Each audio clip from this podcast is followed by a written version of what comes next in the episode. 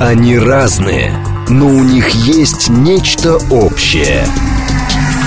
Они угадывают курсы валют, знают причины кризисов. Их мишень – события. Эксперты отвечают на ваши вопросы в программе «Револьвер». Револьвер. Программа предназначена для лиц старше 16 лет.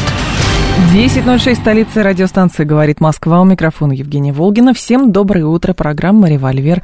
С нами сегодня Константин Симонов, гендиректор Фонда национальной энергетической безопасности, проректор финансового университета. Доброе утро, Константин. Здравствуйте, Евгений. Наши координаты 7373948, телефон, смски плюс 7925 8888948, телеграмм для сообщений «Говорит МСК-бот». Смотреть можно в YouTube-канале «Говорит Москва». Стрим там начался. Давайте же поговорим про нефть и про вчерашнее заявление ОПЕК+, что они согласны а, сокращать добычу физическую, дабы, видимо, поддержать рынок. И заявление это было сделано вскоре после того, как мы подтвердили, что мы тоже решили оставить сокращение, а, чтобы и нам тоже было хорошо с этого.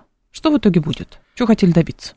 Действительно, э, произошли довольно интригующие события на нефтяном рынке, которые уже способствовали довольно быстрому разгону нефтяных цен. Ну, на самом деле, не вчера, даже в воскресенье э, страны ОПЕК+, Саудовская Аравия, прежде всего, заявили о новых э, сокращениях, которые планируются в рамках Альянса. И, собственно, суммарно сокращения должны составить 1,66 миллионов баррелей в сутки.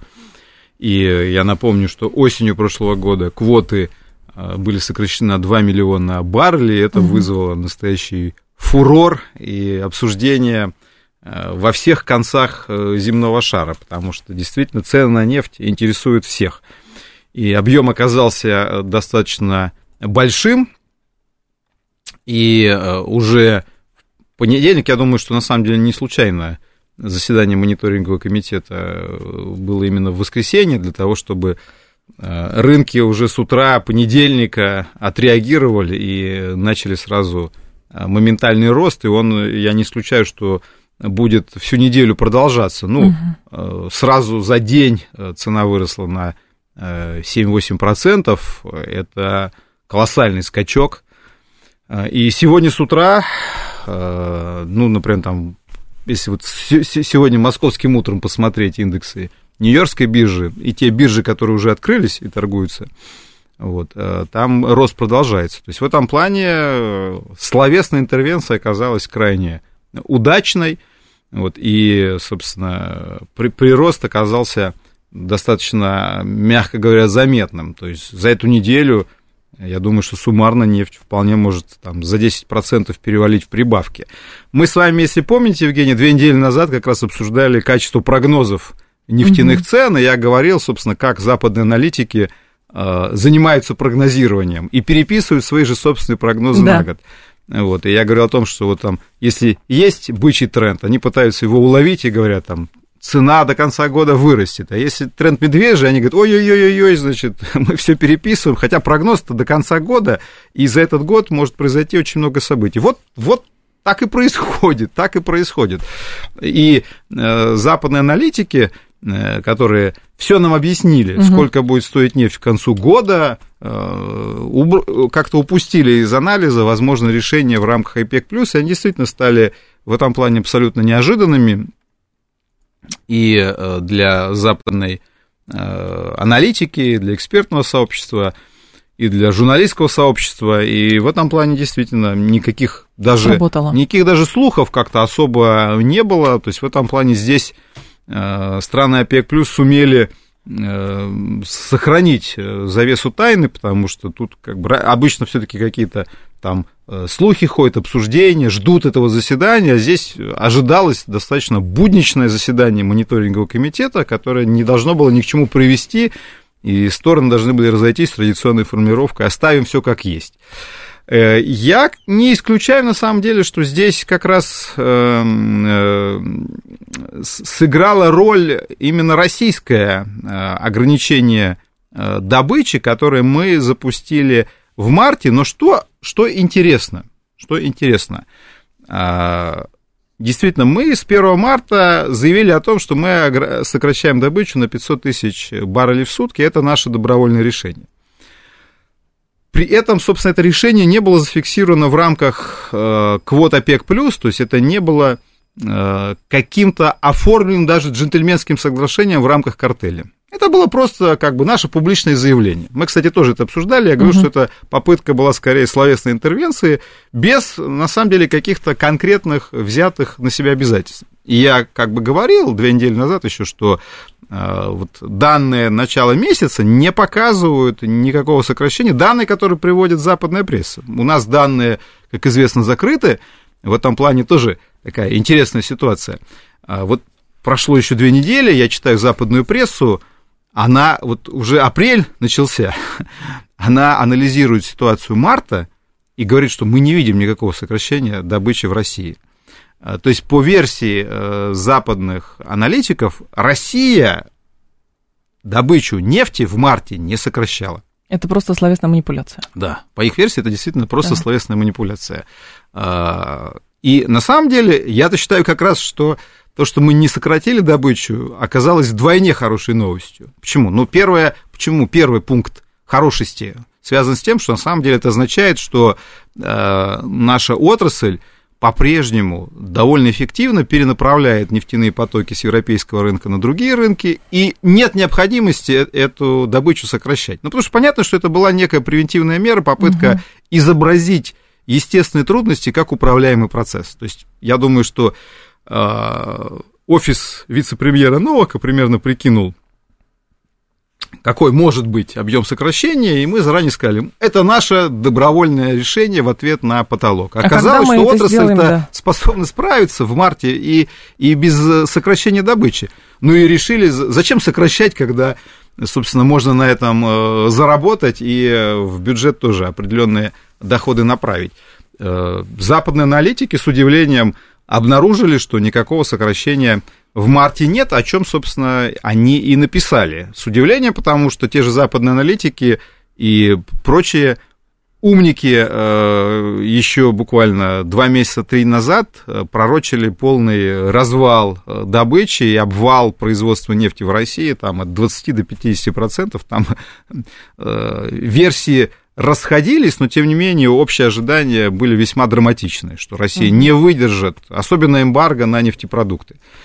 Вот. А теперь, в общем-то, выясняется действительно, что она выдерживает, и постоянно идут новости, что там туда перенаправили, туда перенаправили. Вот вчера прочитал, что Россия резко нарастила экспорт э, дизеля в марте. То есть идет первый анализ э, данных марта – западные агентства делают и обнаруживают там удивительные для себя вещи, что, оказывается, и дизель продается, э, несмотря на то, что он находится под эмбарго в Европе и под потолком. Ну, просто Но, не в Европу продается. Да, абсолютно правильно, он продается в Северную Африку, в другие регионы, а дальше Северная Африка продает какой-то иной дизель в Европу. Вот это называется, называется э, работа санкций.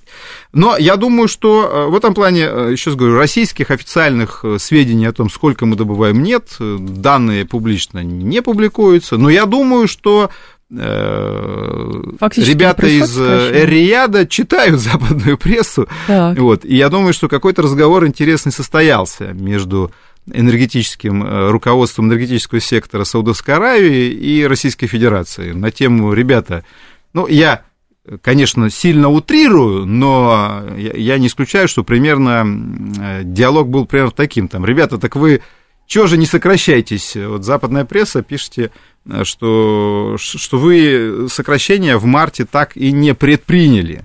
Угу. На что наши отвечают примерно так, что ну, ребята, нам вот удается нефть продавать, собственно, мы же никаких обязательств не нарушали. Ну, это просто наша попытка была э, разогреть рынок. Э, давайте, может, вместе тогда что-то более осязаемое сделаем и оформим эти соглашения э, коллективно, потому что ну, нам не хочется в одностороннем порядке брать на себя сокращение. Оказалось, что мы можем вполне себе эффективно торговать и в ситуацию санкций и потолка.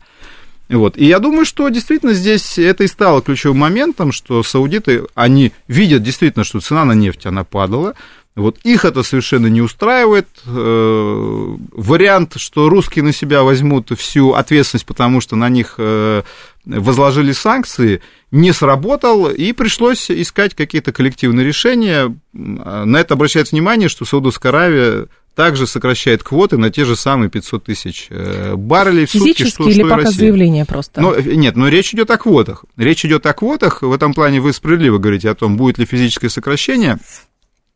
На самом деле тоже, кстати, хороший вопрос, потому что э, если брать уровень, например, российских квот э, и брать э, добычу февраля, а мы обещаем к февралю сократиться, вот. У нас, честно говоря, профицит квот по квоте был 600 с лишним тысяч баррелей. То есть мы ее не выбираем? Мы не выбираем квоту на 600 тысяч. То есть в этом плане, в принципе... Можно ничего не делать. Можно и в апреле ничего не делать, да. Объективно говоря, мы ниже квот находимся. Да, мы ниже квот. Вот. Но на самом деле все равно это тоже довольно, довольно важный момент. И в этом плане, ну, мы видим и по ценам, рынок реально среагировал на эту историю. Опять же, мы квоту не выбираем, а ряд стран действительно придется физически сокращать. То есть в этом плане у, у нас это сокращение, оно происходило. Ну, происходило по, тоже понятно по санкционным причинам, просто сокращение оказалось существенно ниже, чем думали э, на Западе и некоторые на Востоке. Вот, то есть в этом плане это опять очередное коллективное решение э, России и Саудовской Аравии, крайне удачное, на мой взгляд. Это уже показывает и э, динамика цены. В этом плане у нас Последний месяц все говорят о партнерстве России и Китая, но на самом деле то, что нас реально выручает последние годы, это наши отношения с Саудовской Аравией, при том, что политически все равно очевидно, что мы находимся все-таки э, по, по разную сторону очень многих э, баррикад, но тем не менее общая любовь к деньгам нас сильно сблизила с королевством, и это оказывается довольно эффективным способом. А как То долго сделка можно, работает. Как долго можно таким образом манипулировать рынком? И самое главное, каков будет эффект с учетом того, что мы нефть с дисконтом продаем, а, и какой профит? с этого? Ну, что касается дисконтов, сейчас э, отдельно об uh-huh. этом поговорим. Но я, я думаю, что, э, еще раз повторяю, то есть в случае с Россией мы и так находимся ниже, ниже квоты, в этом плане можем, в общем-то, ничего не менять, хотя я все-таки думаю, что определенное влияние все равно санкции окажут, и сокращение в апреле все-таки будет, физическое будет сокращение. Тем более мы декларируем, на самом деле, ну, опять же, с точки зрения квот, можно ничего не менять, но мы вообще-то обещаем физически сократить, да, то есть в этом плане даже продлить до конца года. А, посмотрим, как здесь ситуация будет разгоняться. Как я уже сказал, ряд других стран вынуждены будут физически добычу сокращать, и это на рынок, конечно, окажет влияние. Уже оказало влияние. И в этом mm-hmm. плане э, я лично считаю, что это абсолютно разумное и э, здравое решение, и, собственно, это видно по реакции, например, Соединенных Штатов, которые вызвали свое возмущение и озабоченность. И э, мне очень понравился комментарий министра финансов Елен, которая сказала, ну, конечно, что это деструктивный шаг, и, в общем, так не, нельзя себя вести, по ее э, мнению. Но интересная аргументация, потому что Елен сказала, что сейчас все страны, ответственные в ее понимании, должны работать на снижение стоимости энергоносителей. ну, ради бога, как бы работайте над снижением, а мы должны работать над удорожанием, потому что нам, почему в нашем понимании, и, между прочим, кстати, э, с точки зрения, э, например, зеленого мира, Наш взгляд, он более ответственный, потому что мы можем сказать, что дорогие углеводороды – это путь к их экономии, поэтому мы работаем над повышением стоимости нефти и этим самым способствуем для вас – Э, улучшению экономики зеленых проектов. Поэтому почему вы нас обвиняете в безответственности? А это, вы, интерес... это вы безответственны. А самое интересное, что американцам же самим выгодны дорогие энергоресурсы не э, в плане внутреннего потребления, а в плане продажи и как раз подсадки европейцев на свою иглу. Справедливо рассуждаете, но Америка, она в этом плане более сложно сконструированная страна. Почему? Угу. Потому что э, действительно, с одной стороны, Э, не будем забывать, что крупнейшим производителем нефти на планете являются Соединенные Штаты, и крупнейшим производителем газа являются на планете Соединенные Штаты. И в этом плане действительно у них довольно мощный углеводородный сектор, не говоря уже о том, что американские инвесторы сидят и американские компании сидят куча где по всему миру в самых разных проектах. То есть в этом плане цифра добычи в Соединенных Штатах это далеко не вся добыча, которую контролирует э, американский инвестор. И, и в этом плане вы абсолютно правы, что вот та часть Америки, которая сидит в нефтегазовых акциях, она, конечно, заинтересована в том, чтобы нефть и газ дорожали. Там угу. мы видим действительно, ну, все знают про то, как Америка подсаживает Европейский Союз на свой жиженый газ, но не все обращают внимание, что Америка в прошлом году активно наращивала экспорт нефти своей в Европейский Союз, и, собственно, и э, с нефтяного рынка тоже нас, удаляя, Соединенные Штаты предлагают европейцам э, ненавязчиво свои услуги. И э, в этом плане, да, вот эта Америка, она заинтересована в дорогой нефти. Но, правда, есть и другая Америка, э, это та же Америка, которая сейчас активно инвестирует в ту же зеленую энергетику, пользуясь новым планом по борьбе с инфляцией, который предполагает колоссальные субсидии э, тем, кто инвестирует в зеленую энергию.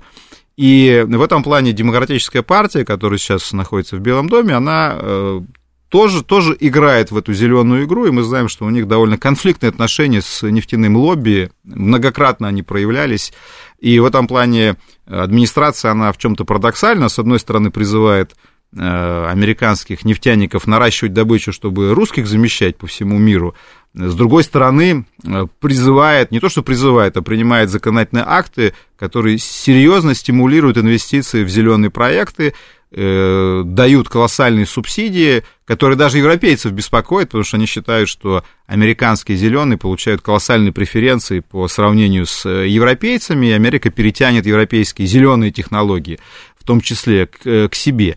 Вот. И, наконец, вы справедливо заметили самую важную вещь, это стоимость топлива на внутреннем рынке. Соединенные Штаты очень волатильны к мировым ценам, поэтому идет рост мировых цен, идет рост бензина э, и Внутри. дизеля в США. Это как бы четкая совершенно закономерность.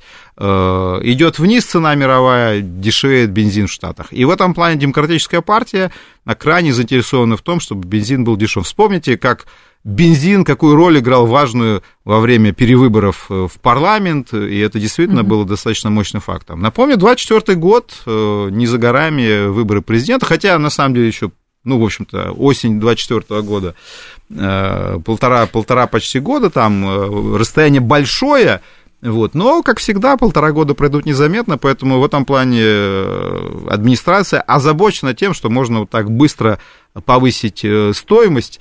Вот. Тем более, еще раз повторяю, что а, на самом деле, вот действительно, с точки зрения а, американских инвестиций дорогая нефть – это хорошая история с точки зрения возможного роста инвестиций в сланцевые проекты на территории Соединенных Штатов. Но поскольку а, нефтяники э, видят, что демократическая администрация Э, субсидирует сейчас в основном зеленую энергетику, а на нефтяное лобби смотрит как на э, тех, кто должен выручить Америку вот в, в этой истории с Россией оперативно, но никаких стратегических пряников ей не полагается, мы видим, что объем инвестиций в сланцевые проекты не сильно растет. То есть нефтяники выжидают. Да, их Им там гарантии нужны. Известна там история с той же Аляской угу. в этом плане, да, то есть какое-то шевеление происходит у демократической партии, но они хотели бы, нефтяники хотели бы более четкого понимания, потому что вот эта история, вы сейчас добудьте, потому что нам надо русских убрать с европейского рынка, и у вас там ниша появляется, займите ее.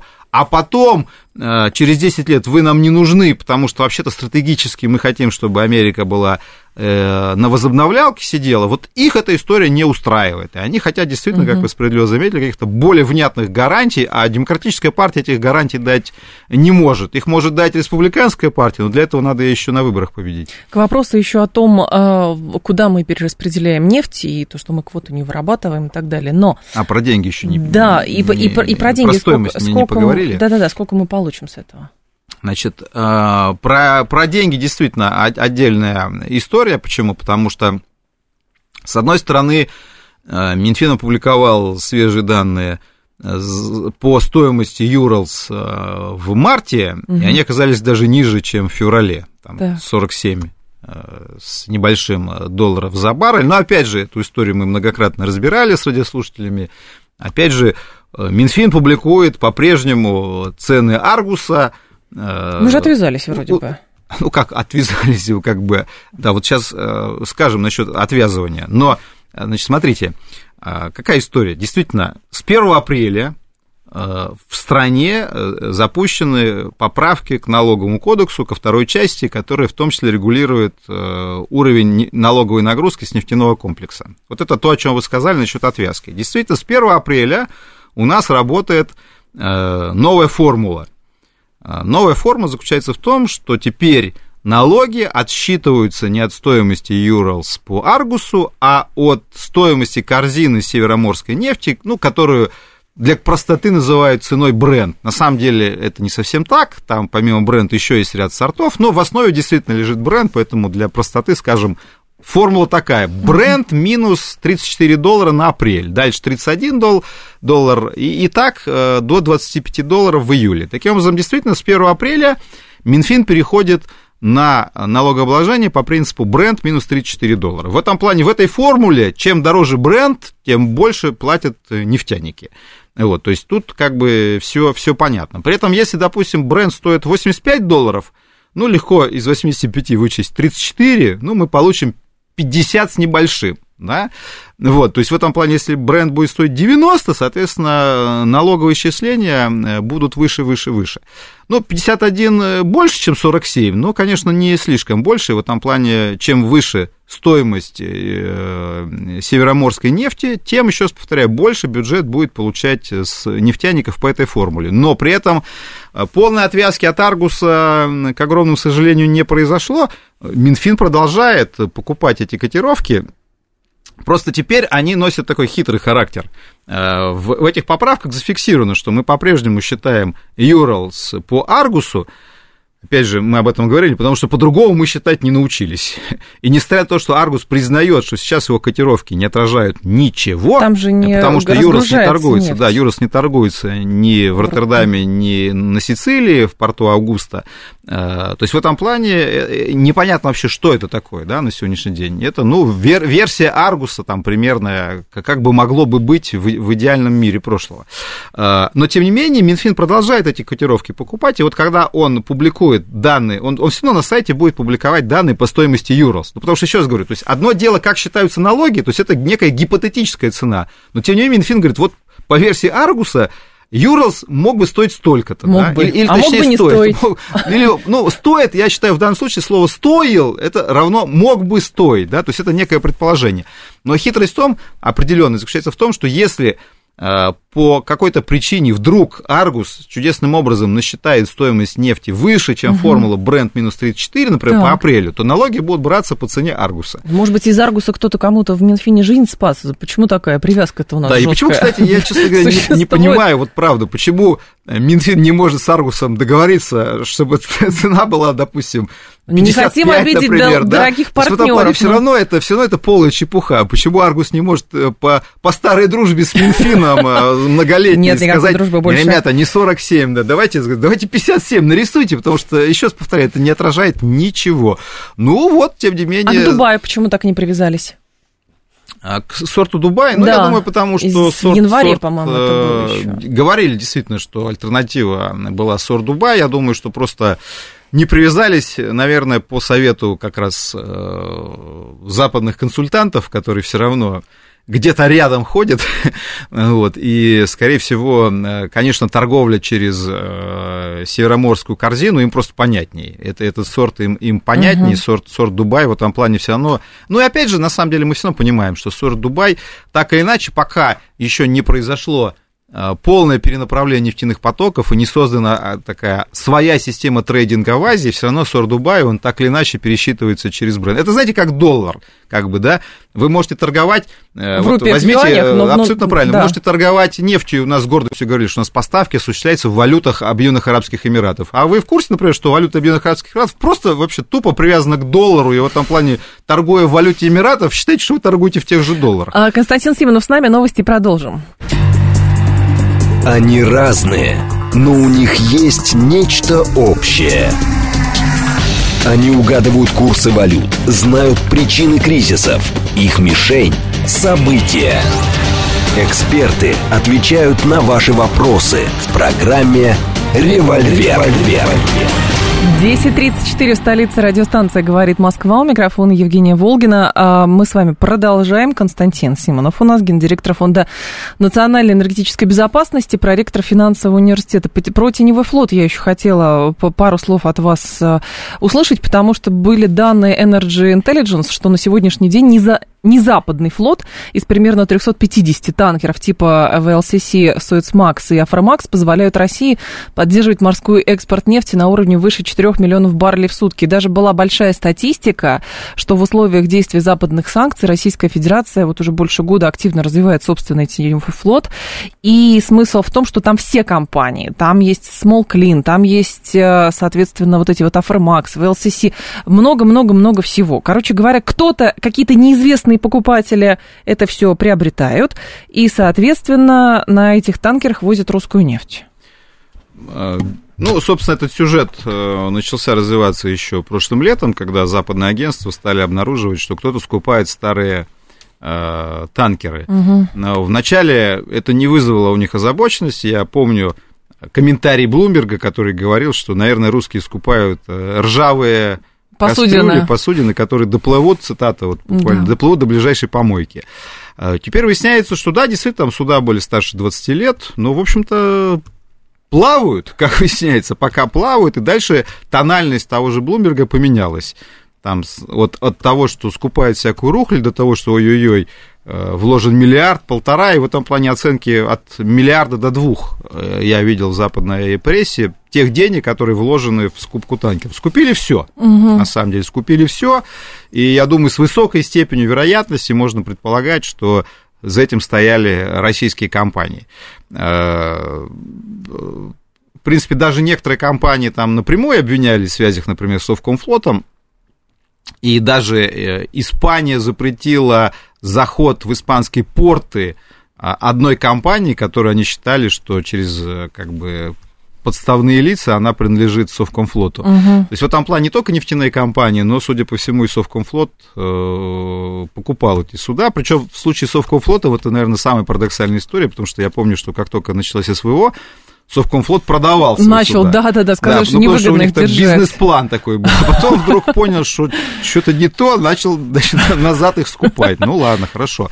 А, хоть так. И в этом плане действительно там разные оценки, какой этот теневой флот, но а, вот вы перечисляли Компания, класс да. судов. Да, в компании мы видим, ага. что там есть действительно, вот Афромакс это среднетоннажные суда, но вот есть суда VLCC, это крупные, Само да, название, да, оно на самом деле VLCC расшифровывается очень просто. Very Large Crude Carrier. То есть это очень огромный, большой, да, огромный, огромный танкер. Это самые большие танкеры, которые берут 2 миллиона баррелей э, на себя. То есть это огромный, колоссальный объем. Вот, и э, это действительно удивительно даже, что удалось купить ряд э, судов класса VLCC.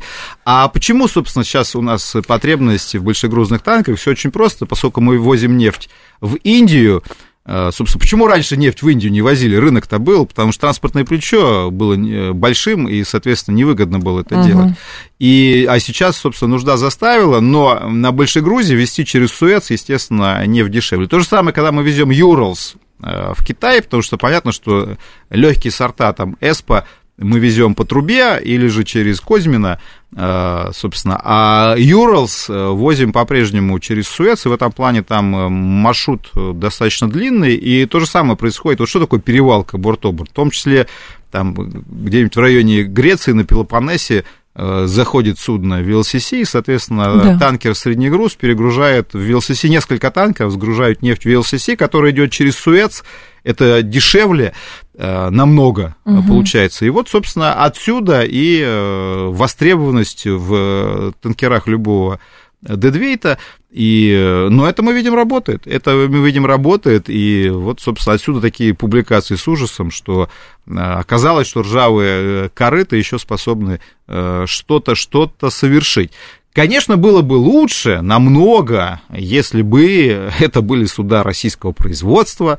Вот. Ну, мы об этом много говорили, можем еще раз действительно напомнить, да. что... Э, а, а мы говорили 10 лет назад, что нефтяная индустрия будет востребована, и на ней можно заработать, если начинать ее более активно обслуживать и производить товары для нее у себя в стране. Ну, окей, может быть, сейчас что-то произойдет, хотя мы видим, что в судостроении там новости не самые такие радужные. Вот э, были сообщения российской прессы на прошлой неделе, что э, даже наш флагманский проект э, а, атомный ледокол лидер э, чуть-чуть там откладывается вот там в, си, в силу как раз э, невозможности вовремя технологически все процессы здесь отстроить.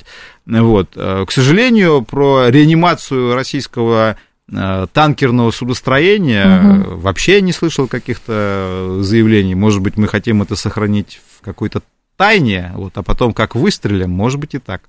А по поводу сегодняшней новости еще в «Коммерсанте». А, Новотек получил согласие Владимира Путина на то, чтобы Shell получила всю сумму, это 94, больше, почти 95 миллиардов рублей за свою долю в проекте «Сахалин-2» и смогла вывести эти деньги из России. И здесь, конечно, очень интересная тема. Во-первых, э, по-моему, Министерство финансов США а, выдало предписание, чтобы никакие там американские, значит, э, активы никоим образом не были задействованы в России, а, чтобы ничего не было. С другой стороны, Shell, по-моему, британский и британский финансам позволяют деньги вывести, а с третьей стороны, а зачем мы это позволяем делать? И что в итоге, как бы не теряем ли мы в деньгах? Интересная действительно история. Угу. Почему? На самом деле, кстати, вот вы сказали про Сахалин, я вспомнил еще да. одну а, сахалинскую новость, э, чтобы нефтяную тему завершить и перейти к газовой. Япония выбила из Соединенных Штатов разрешение да, покупать кстати, очень э, российскую нефть выше, выше потолка. То есть до этого Япония выбила разрешение вообще покупать российскую нефть, потому что G7 вводила эмбарго на морские поставки. Угу. А Япония сначала выбила разрешение российскую нефть покупать, собственно, с сахалинских проектов, а теперь еще и выбил разрешение под потолок ее не заводить, к вопросу о том, э, к чему приведет общее удорожание э, нефти на мировом рынке. Вот Япония, понимая это, выводит российскую нефть из-под потолка, потому что официально она по бумагам не, не сможет э, провести ее по ценам ниже потолочным. Теперь про газовую историю Сахалина. Напомню, что президент России в прошлом году подписал указ, что по второму Сахалину, что по первому которые на самом деле два указа, угу. которые э, предполагали, что э, собственность, собствен, собственники, точнее, правильно сказать, вот те заводы, которые существуют, и предприятия, которые существуют в рамках второго Сахалина и первого Сахалина, ну, первый Сахалин это нефть, второй Сахалин это прежде всего газ, соответственно, ключевой актив второго Сахалина это первый в стране завод по производству СПГ и э, который уже более 10 лет работает. Э, и, соответственно, этот завод был зарегистрирован за пределами Российской Федерации, и, соответственно, Российская Федерация э, заявила о принудительной перерегистрации этого актива на российской территории.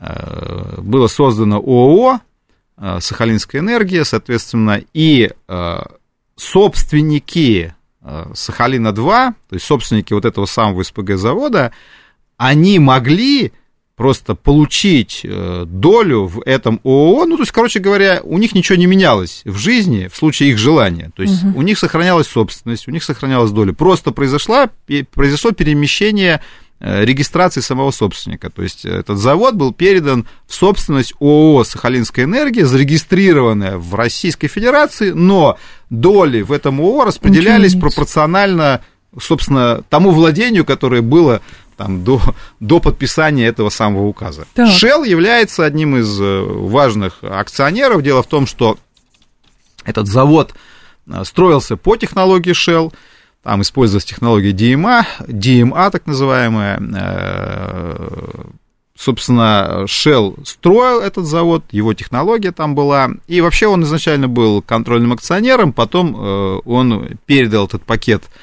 в том числе и под давлением экологических проблем, там это известная история, когда там нашли экологические проблемы в этом проекте и оказали давление на Shell, и Shell контрольный пакет передала компании «Газпром». Но у нее был все равно пакет акций в данном проекте, там также сидят японские акционеры, и, в общем-то, э, все акционеры проекта, ну, естественно, «Газпром»-то понятно, японцы тоже согласились, и единственная компания, которая отказалась э, как бы перерегистрироваться – это была компания Shell. Угу. Так же, как в первом Сахалине, единственная компания, которая отказалась это делать, была компания Exxon. Но да. у нее там был контрольный пакет. И в этом плане Exxon просто поступил по-свински, он просто взял из проекта и ушел, и как бы оставил его там, да. И в этом плане там добыча сначала обвалилась, потом все-таки удалось вернуть на прежний, прежний уровень.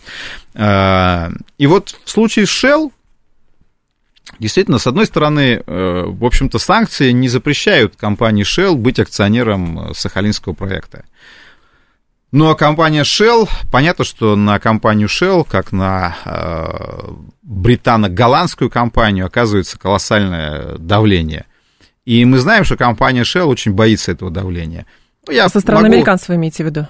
Ну, это называется и со стороны американцев, и со стороны Э, озабоченной европейской общественности, а. которая а. умело организует. Со стороны всех, и британцев, и американцев, и со стороны прогрессивной европейской, в кавычках, общественности.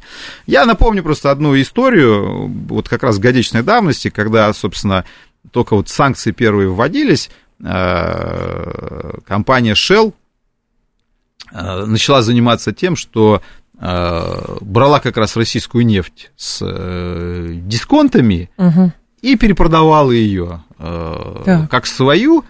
Это не нарушало никакие санкции, но там были кто-то эту историю свободы. раскопал, собственно, да. и, э, там, и в этом плане, да, стали там спрашивать, сколько там вашей нефти, Shell там говорил, что там действительно нефти нашей большинство, угу. там действительно возникла история с внутренними их инструкциями, что считать вообще российской нефтью, что считать не российской. Тогда еще эмбарго-то не было в этом плане, да, но был, а, был большой скандал, тоже умело организованный, компания Shell извинялась, и даже она заявила, что вот э, всю прибыль с этого танкера э, она направит в фонд поддержки э, Украины, чтобы не было к ней никаких вопросов. Да?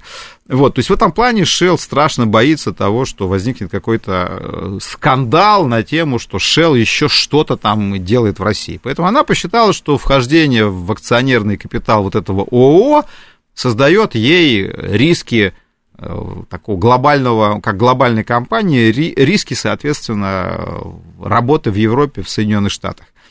И она заявила, что она из проекта э, уйдет. Но дальше возник вопрос, действительно, что делать с э, этой долей, да? Вот. А, я уверен, что значительная часть радиослушателей, если вот провести там опрос, сказал, надо ее отнять просто. надо и поделить. Отнять и поделить. Да. Вот. А, наше правительство оказалось более гуманным. В принципе, кстати, в Европе так и делают на самом деле. Ну, правда, Отнимают тоже есть и делят. По-разному. есть, например, история действительно, когда, вот, скажем, у Роснефти Э, немецкие активы просто отняли, включая завод в Швеции, и Роснефть с ними судится, но э, там просто произошла национализация активов. Но ничего... А мы не хотим обидеть не дорогих партнеров. Но, например, на Сицилии Лукойл как бы э, создали такие условия, что он вынужден был завод крупный ага, на Сицилии закрыть. продать, но, по крайней мере, итальянцы его вот в грубой форме не отняли. Ну, угу. то есть они сделали все, чтобы Лукойл не смог. Ну, сделали что все, он просто после 5 декабря не смог российскую нефть туда поставлять, да. Вот, и они, э, как бы, там, нашелся покупатель, э, кстати, покупателем выступила одна из дочерних компаний вот того самого Аргуса, который, который мы с вами вспоминали в первой части. Так. Вот. Ну, и вы... То есть, короче говоря, Аргус э, выкупает завод Лукойл на Сицилии. Но я к тому, что там тоже разные схемы, но зачастую схемы абсолютно варварские, то есть просто э, национализация в тупом виде и изъятие собственности. Российское uh-huh. правительство поступило в этом плане гораздо более гуманно. Оно заявило о том, что а, мы не будем а, как бы отнимать собственность, мы остаемся цивилизованными людьми, вот, поэтому мы а, оценим эту собственность. Но на самом деле оценка, вот, я посмотрел оценки самой компании Shell, а, она делала оценку, сколько стоит ее доля. Вот когда началась эта история, Shell сама делала эти оценки. То есть это, вот если вы думаете, что 93 миллиарда, э, это вот российская страна так 95, насчитала, а? 95. 95, а стоит это больше, на самом деле это примерно столько же, сколько сама Shell оценивала свою долю э, в прошлом году. То есть здесь, э, опять же, нет, нет никакого э, утрамбовывания этой цены с э, российской стороны. Это, так... это объективная цена, это объективная цена этого актива. Вот. Но в указе президента там была очень важная оговорка, что, собственно, после этой оценки российское правительство должно произвести оценку ущерба экологического, например. А компания Shell знает, что с экологией там могут быть вопросы, и, соответственно, там мог образоваться определенный дисконт. Так вот, собственно, новость, о которой пишет коммерсант, заключается в том, что, ну, во-первых, у нас официально не так давно, опять же, Новак еще раз говорил о том, что пока официального, как бы утвержденного покупателя на долю Shell нет. Но условия сформулированы так, что покупателей может быть два, либо Газпром, либо Новотек. Все, угу. там других, другие компании не проходят под эти условия. Давно ходят слухи, что эту долю выкупит Новотек. А, опять же, с точки зрения вот логики, вот честно, развития проекта, я не понимаю, например, зачем российское правительство а, хочет, чтобы эта доля ушла на Ватеку. Ну, просто почему? Объясню. Потому что в проекте есть э, «Газпром», вот зачем э, «Газпрому» иметь «Новотек» в качестве акционера? Ну, правда, у «Газпрома» есть тоже доля акций в самом «Новотеке», у нас тоже бывает такая сложная угу. система перекрестная, вот, для того, чтобы видимо, Все были взаимосвязанные. переплести да. наши газовые компании, правительство ну, судя по этой статье, уже решила отдать эти акции Новотеку, раз Новотек просит э, сделать так, чтобы Shell не обиделся. Угу. И тут тоже ведь интересно, да, что не российское правительство решило не обижать Shell, а Новотек уговаривает правительство не обижать Shell. Shell. Вот. Ну, в а, надежде, что потом все уляжется, и снова придется каким-то образом, наверное, устанавливать контакты. И Потому нельзя тут, подводить дорогих тут, партнеров. Тут, да, с одной стороны, мы можем сказать, вот, что типа, что же мы такие добрые, нельзя ли взять все и отнять? С другой да. стороны, в этом может быть какой-то резон теневой. Что можно предположить? Предположить можно то, что на самом деле ведь Э, этот завод вообще-то должен функционировать, технология не наша. Да, и э, опять же, компания Новотек сейчас реализует второй свой крупный СПГ-проект, Ямал-СПГ-2. Там тоже технология не наша. Угу. И там тоже, естественно, возникают сложности из-за санкций. И поэтому в этом плане, там, правда, не шеловская технология, но тем не менее. Я не исключаю, что существуют какие-то договоренности, которые, естественно, компании будут отрицать относительно того, что там ну, потому что действительно им не только дают возможность а, получить деньги, еще и вывести их, что действительно довольно странно, потому что сейчас а, ну, например, там компания BP сидит акционером в Роснефти и угу. получает дивиденды, но они получают на спецсчет, вот, и с этого спецсчета они ничего сделать не могут. Ну, рубли-то можно инвестировать, например, в Россию. Там, кстати, сейчас вот тоже обсуждается эта тема после съезда РСПП там тоже возникла эта идея разрешить иностранцам забирать деньги, но Путин тогда и сказал, что да, э, но забирайте только, чтобы инвестировать в Россию. Ну, логично, то есть мы можем вам разрешить получать дивиденды, но дивиденды оставляйте здесь, там, в, да. в различных э, видах. А тут напрямую говорится о том, что эти деньги могут быть выведены за рубеж. Э, с точки зрения реакции общественности, я думаю, что тут вряд ли, скажем так, все поддержат это решение – и я думаю, и далеко не все радиослушатели э, говорит, Москва поддержит это решение, но я не исключаю, что там, я надеюсь, по крайней мере, что в этом был какой-то смысл с точки зрения именно теневых договоренностей, с точки зрения поддержания работоспособности данного предприятия, угу. это раз. А во-вторых, возможно, с точки зрения поддержки в получении каких-то технологий, которые нужны для достройки э, наших СПГ предприятий, э, потому что мы здесь технически оказались в достаточно непростой а ситуации. А китайцы могут войти на этот рынок? Китайцы нет, нет? они, ну, смотрите, э, гипотетически они могли бы э, войти в число акционеров, но, понимаете, Китаю интересно входить в число акционеров российских проектов только когда они имеют э, понимание, что вот то, что произведено будет, достанется им, как потребителям. Mm. Им это интересно не просто как бизнес, им это интересно как способ получить гарантированные поставки. Китайцы находятся в качестве акционеров э, проектов Новотека, например, но э, там в соответствии со своей долей они получат объем СПГ в этом плане. То есть их акционерное участие предполагает э, долю в произведенном продукте. А в случае с Сахалином-2 там, соответственно, существуют уже контракты, и Shell, например, как акционер получил этот газ в свой портфель, и этот газ уже тоже продала, ну, фактически по разным схемам. То есть в этом плане, э, покупая эту долю, нужно Shell договариваться о том, чтобы она передала газ из своего портфеля, законтрактованный в том числе газ, например, тем же китайцам. Это гораздо сложнее, потому что Сейчас, в принципе, торговать СПГ история довольно выгодная. Вот. И в этом плане китайцы особого желания вот по таким сложным схемам переговорным Shell входить в Сахалин-2 не выражали. По поводу СПГ, здесь же тоже интересная тема. С одной стороны, у нас какие-то рекорды, а с другой стороны, европейцы говорят, надо бы подкрутить, но при этом сами же у нас покупают СПГ, потому что газ нужен. Ну, с точки зрения рекордов тут все просто, просто у нас э, как бы заводы работают на максимуме, и в этом плане э, исторические рекорды мы ставим.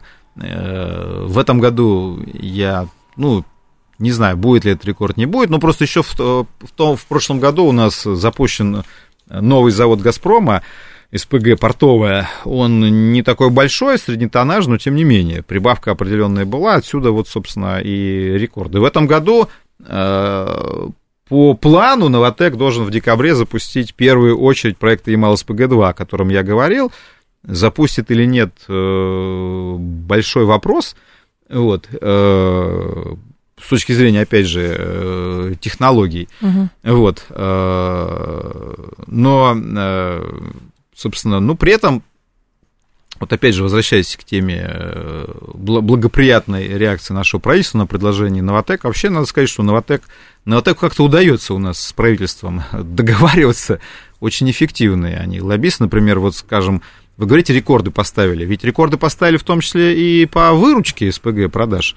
А, но ну, при этом, скажем, э, СПГ было выведено из-под действия вот того самого windfall tax, который очень бурно обсуждали в начале года, то есть доход на сверхвыручку ряда компаний. Э, с нефтегаза брать не стали, но на самом деле с, нефти и с трубопроводного газа и так взяли по максимуму. Там, собственно, рекордные были сборы, там брать уже реально абсолютно нечего было. А вот с СПГ, например, СПГ известно, не платит Э, экспортную пошлину 30%. То есть в этом плане производство СПГ у нас, на удивление, абсолютно льготное с точки зрения э, как бы акционеров. Да? И в этом плане государство проявляет удивительную лояльность и до сих пор продолжает ее проявлять. И вот эта история с просьбой Э, Новотека, она тоже достаточно любопытна. Ну, наверное, какие-то хорошие джар-учебники читали, удается им вот эти вопросы решать. Э, с точки зрения реакции э, европейцев, вот вы справедливо замечаете, хотят... что, с одной стороны, понимаете, да. вот в чем логика? В том логика, что санкции уже введены, 10 пакетов, как известно. Закон бюрократии заключается в том, что вам нужно все новое она и новое, сем... и она новое. сама себя должна продуцировать. Да, абсолютно верно. Соответственно, а что еще, на что еще ввести санкции? На все уже ввели. В нефтегазе уже э, запрет ввели. Э, нефть запрещено э, продавать. Трубопроводный газ тоже там остались поставки в единичные страны. Э, и в этом плане действительно возник вопрос на повестке с СПГ. Кто-то там обнаружил, елки-палки, оказывается, мы СПГ российские покупаем, потому что они долгое время хитрили, европейцы, потому что они как говорили, значит, то есть трубопроводный газ они маркировали как российский. А СПГ, они, он как бы вроде как наднациональный. То есть вот когда они говорят, мы покупаем по трубам да. там газ из России, там из Алжира, из Норвегии, а, а еще покупаем СПГ. Как бы, а какой СПГ? А он просто СПГ, он же как бы по морю идет, там неизвестно. Танкер пришел, такой вот четкой привязки нет. Для чего эта хитрость была? Для того, чтобы не показывать вот так открыто, не то, что не скрывали, конечно, в отчетности все это есть, вот, но не так открыто говорить о том, что мы покупаем российское СПГ, опять же, ставим рекорды, это правда. Они, опять же, в 2022 году закупили большие объемы российского СПГ. Вот, как с этим быть? Э, что с этим делать? Ну, там Надо ряд, говорить, чиновников, ряд чиновников говорит, запретить, включить в 11 пакет ряд более умных чиновников говорит, что вы делаете, как бы, у нас и так сейчас на следующую зиму там неизвестно, как баланс будет сходиться, что вы как бы придумываете, и поэтому пока принято такое очень хитрое решение под давлением при, прибалтийских мудрецов, разрешено европейским странам ввести национальные санкции против российского СПГ. То есть пока на европейском, общеевропейском уровне да. санкции ввести не удается, вот. Э, и, кстати, к, моему удивлению, хотя не то чтобы удивлению, э, активно в данном случае против санкций в отношении России, например, выступала Польша. Ну, просто Польша тоже играет в такой СПГ-хаб, и в этом плане пока она не готова российские СПГ убирать, как ни странно. Но когда а, Но, хранилище заполнит, ну, можно потом вводить понятно, санкции. это правда, это, это временное явление. Так вот, собственно, Европа решила так, значит, на общеевропейском уровне пока это сделать не удается. Тем более, действительно, там периодически возникают новости, что Испания ставит опять очередные там угу. рекорды по объемам закупок. То есть тихо-тихо, но приобретают. А в статистике это публично все это оформляется.